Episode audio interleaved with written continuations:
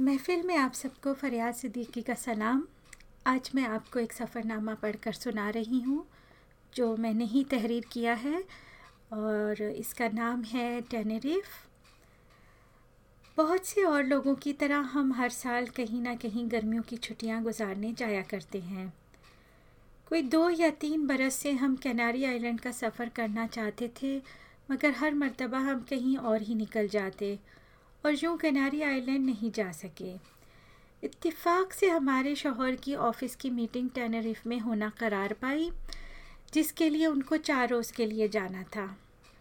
यूँ तो उनकी कहीं ना कहीं मीटिंग्स होती रही हैं, मगर हमने कभी उनके साथ जाने का नहीं सोचा।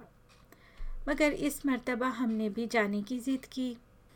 टेनरिफ कनारी आइलैंड में से एक जजीरा है जो कि अपने आतिश फिशा पहाड़ और ज़मीनी खूबसूरती की वजह से अपनी मिसाल आप है। हमारे शोहर ने हमारा टिकट अपनी जेब से ख़रीद लिया और हमने एक हफ़्ते का प्रोग्राम बनाया ताकि हम दोनों साथ में चार पाँच दिन घूम लें और बाकी के दिन तो उनकी मीटिंग्स हैं, इसलिए हम अपनी मदद आपके तहत ख़ुद ही घूम लेंगे। हमारे टिकट एयर फ्रांस से मुतसिल एक low cost company air Europa की हैं और जैसा कि आप जानते हैं कि लो कॉस्ट में ज़्यादा सहूलियात नहीं होती। हम दोनों ने एक सूटकेस तैयार कर लिया। हमारे शोहर सफ़र से पहले बहुत नर्वस या परेशान हो जाया करते हैं और हमें भी ख़ासा परेशान कर देते हैं। मसलन सामान के बारे में कहा करते हैं कि अगर एयर कंपनी आपको तेईस किलो ले जाने की इजाज़त दे रही है तो इसका कतन मतलब ये नहीं है कि आप तेईस से पच्चीस किलो करके ही दम लें। इसीलिए कहीं भी जाना हुआ, हमारे सूट केसेस का वज़न लिमिट से हमेशा काफ़ी कम होता है। और इस किस्म की छुट्टियों में तो दो सूटकेस की जगह सिर्फ़ एक सूटकेस होता है। और उस पर उनकी ज़िद ये कि 20 किलो हो, तेईस ना हो। टेनरिफ की फ़्लाइट के लिए हमें सुबह चार बजे उठना है, क्योंकि फ़्लाइट सुबह के सात बजे है। असल में हमें दो फ़्लाइट लेना है, पहली पेरिस से मैड्रिड जाएगी, फिर दूसरी मैड्रिड से टेनरिफ। अब उनको ये फ़िक्र लाक हो गई कि सुबह के चार बजे अलार्म से आँख ना खुली तो क्या होगा? या फिर टैक्सी वक्त पर ना आई तो क्या होगा? वग़ैरह वग़ैरह। हम काफ़ी सब्र और ज़ब से उनका गुस्सा सहते हैं और ख़ासे परेशान भी हो जाते हैं, इसलिए चुपचाप तैयारी में लगे रहे। हमें सफ़र की कोई फ़िक्र नहीं होती क्योंकि एक बार इरादा कर लिया तो हम सब अल्लाह पर छोड़ देते हैं। सुबह के चार बजे अलार्म क्या बजा हम दोनों ही उछलकर उठ बैठे। यहाँ हम ये भी बताते चलें कि इसी रोज़ हमारी बेटी भी सफ़र पर रवाना हो रही हैं, जो कि उनके ऑफ़िस की जानब से है। और वो दो रोज़ के लिए फ़्रांस के ही एक शहर, ट्रेन से अलल सुबह हमारे साथ ही घर से निकल रही हैं। टैक्सी वक्त पर आ जाया करती है, सो आज भी सवा पाँच बजे आ गई।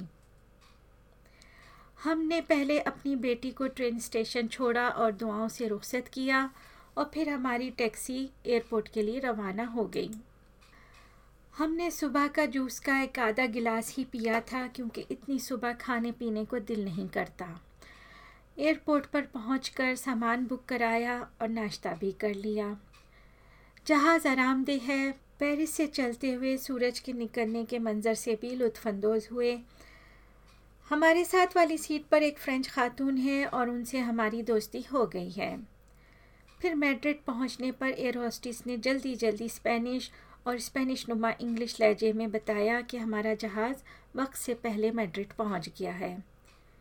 एयर कंपनीज़ का भी अजीब असूल है। जब जहाज़ लेट हो जाए तो ज़िक्र तक नहीं करते, पर जल्दी पहुँच जाए तो बताना नहीं भूलते कि जी, हमने आपको जल्दी ज़मीन पर उतार दिया है।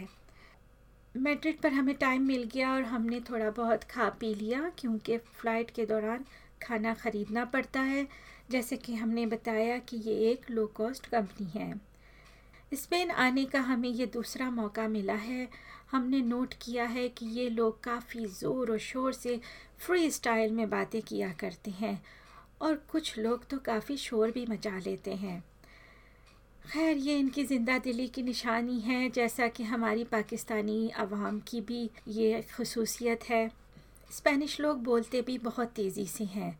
गोया ट्रेन चल पड़ी हो, मगर सब बहुत अच्छे और दोस्ती परवर हैं। बोर्डिंग टाइम 11 बजे था और हम कतार में खड़े खड़े सूख गए, क्योंकि जहाज़ लेट था।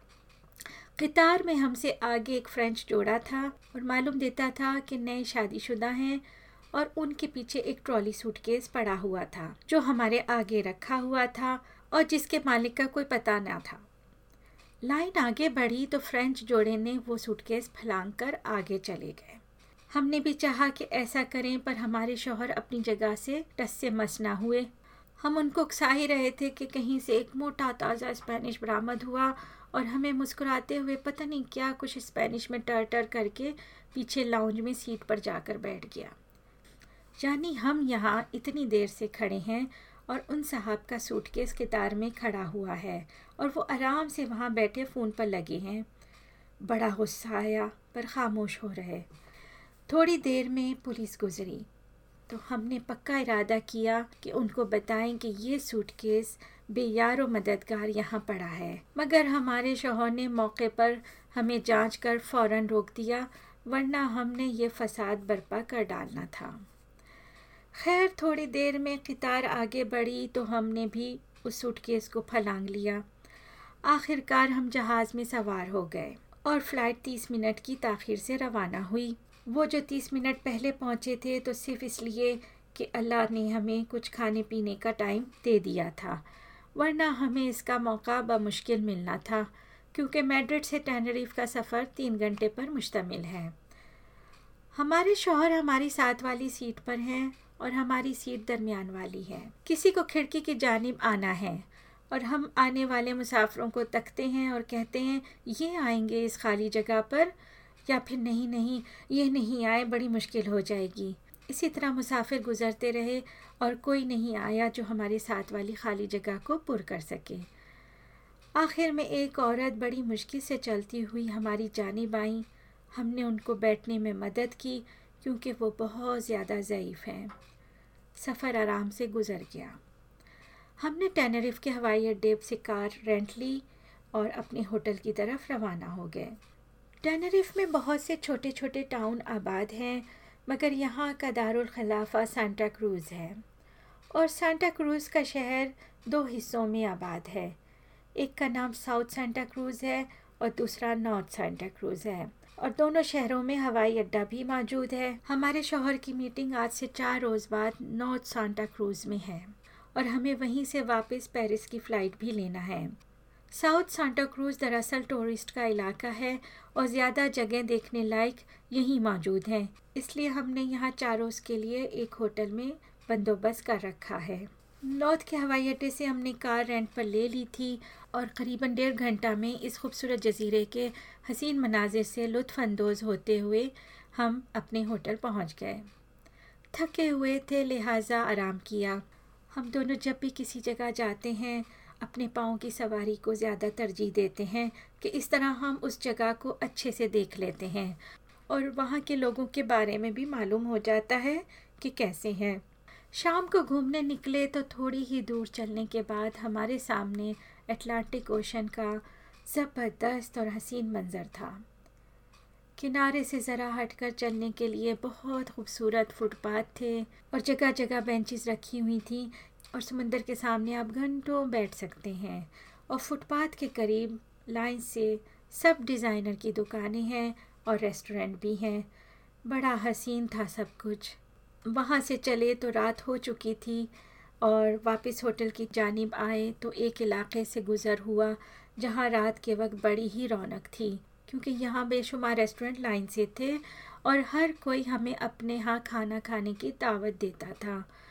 उस रात हमने एक लेबनीज़ रेस्टोरेंट में खाना खाया और रात को चहलकदमी करते हुए होटल वापस आ गए। कैनारी आइलैंड के बारे में एक दिलचस्प बात यह है कि ये ऐसी जगह वाक़ है जहाँ ट्रॉपिकल क्लाइमेट जोन जनूब से और सब ट्रॉपिकल क्लाइमेट जोन शुमाल से आकर यहाँ मिलते हैं और इस वजह से यहाँ की क्लाइमेट दुनिया की बेहतरीन क्लाइमेट में शुमार होती हैं। माउंट टेडे तीन हज़ार सात सौ अठारह मीटर की बुलंदी पर है और ये स्पेन का सबसे ऊँचा पॉइंट है। हम इस आतिशफशा पहाड़ पर जाना चाहते थे क्योंकि वहाँ ऊपर तक मोटरवे जाती है। और एक मुकाम पर पहुंचकर वहाँ से टेलीफेरिक के ज़रिए और भी ऊंचाई पर जाया जा सकता है। हमारे शोहर ऊंचाई से घबराते हैं, मगर हम यहाँ इस पॉइंट पर जाना चाहते थे। ये जानते हुए कि उनकी ऊंचाई से तबीयत घबराती है। हमने कहा कि पीक पॉइंट पर नहीं जाएँगे, पर थोड़ा सा तो ऊपर जाया जा सकता है, यानी सेकंड लेवल तक तो जा सकते हैं। खैर, वो हमारी वजह से मान गए। हम दोनों के पास अपना ड्राइविंग लाइसेंस था और ये पूरे यूरोप में वैलिड है। हमारे शोहर ने कार ड्राइव करने की ज़िम्मेदारी ली।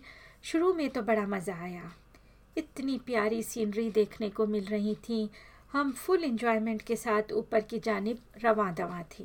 थोड़ी ही देर बाद हमारे दिलों की धड़कनें तेज़ होने लगीं और हमने देखा कि हम काफ़ी ऊंचाई पर आ गए हैं। हमारे हाथ में हमारा फ़ोन था जिससे हम अपने शोहर को रास्ता बता रहे थे। एक जानब मोड़ आया और उन्होंने गलत टर्निंग ले ली। फ़ौर एहसास ना हुआ, वरना हम वापस कार मोड़ लेते। मगर जब बहुत तंग और बहुत ऊँची ऊँची गलियों नुमा सड़कें आने लगी तो अंदाज़ा हुआ कि हम रास्ते से हट गए हैं और हमारे फ़ोन का जीपीएस हमें तंग सड़कों से ले जा रहा है। रास्ता ये भी ठीक था, मगर बड़ा ख़तरनाक था। कई जगह तो कोई प्रोटेक्शन भी ना थी, और जो ज़रा नीचे को नज़र जाती तो दिल और सांस की रफ्तार और भी तेज़ हो जाती। एक मुकाम पर तो हमारे शोहर थोड़ा पैनिक भी हो गए, क्योंकि बहुत ख़तरनाक चढ़ाई थी और ज़रा सी गलती बहुत बुरी साबित होती। गो के हालत हमारी अपनी भी खासी ख़राब थी, फिर भी हमने अपने शोहर की हिम्मत बंधाई वो यूँ कि हम उनको रास्ता बताते हैं और साथ साथ ये भी कहते जाते हैं, आप ये बासानी कर लेंगे या फिर बस अब पहुँच गए हैं, या फिर हम ठीक रास्ते पर हैं। या फिर और कुछ समझ ना आए तो ये कह देते थे, ये सब कितना खूबसूरत है। गो, हमारे आखिरी जुमले का कोई खातिर ख्वाह असर ना हुआ, मगर बाकी हौसला अफजाई काम करती नज़र आई। ये भी शुक्र था कि थोड़े थोड़े फासले पर गाँव आबाद थे और आबादी देखकर दिल को हौसला होता था। और एक दो जगह तो हमने कार रोककर बाहर निकलकर कुछ ताज़ा हवा से तबीयत बेहाल भी की और मंज़र से भी लुत्फानंदोज़ हुए। वहाँ से रवाना हुए और इसी तरह कार रोक कर ताज़ा दम होते हम ऊपर सेकंड लेवल पर पहुँच गए। बहुत खूबसूरत मंज़र सामने थे। थोड़ी देर बाद हमने वापसी का सफ़र शुरू किया। इस दफ़ा हमने मोटरवे पर ही रहने का इरादा किया। और फिर जहाँ से आते वक्त हमारा रास्ता बदल गया था, वहाँ फिर हमसे गलती हुई और हमने गलत टर्निंग ले ली। मगर हमें समझ आ गई थी, इसलिए फ़ौर हमने कार वापस मोड़ ली और मोटरवे पे आ गए। यूँ हम बसानी नीचे पहुँच गए और हमारा ये एडवेंचर अख्ताम को पहुँचा। बाकी के तीन दिन हमने मुख्तलिफ़ साहिल समुंदर पर गुजारे।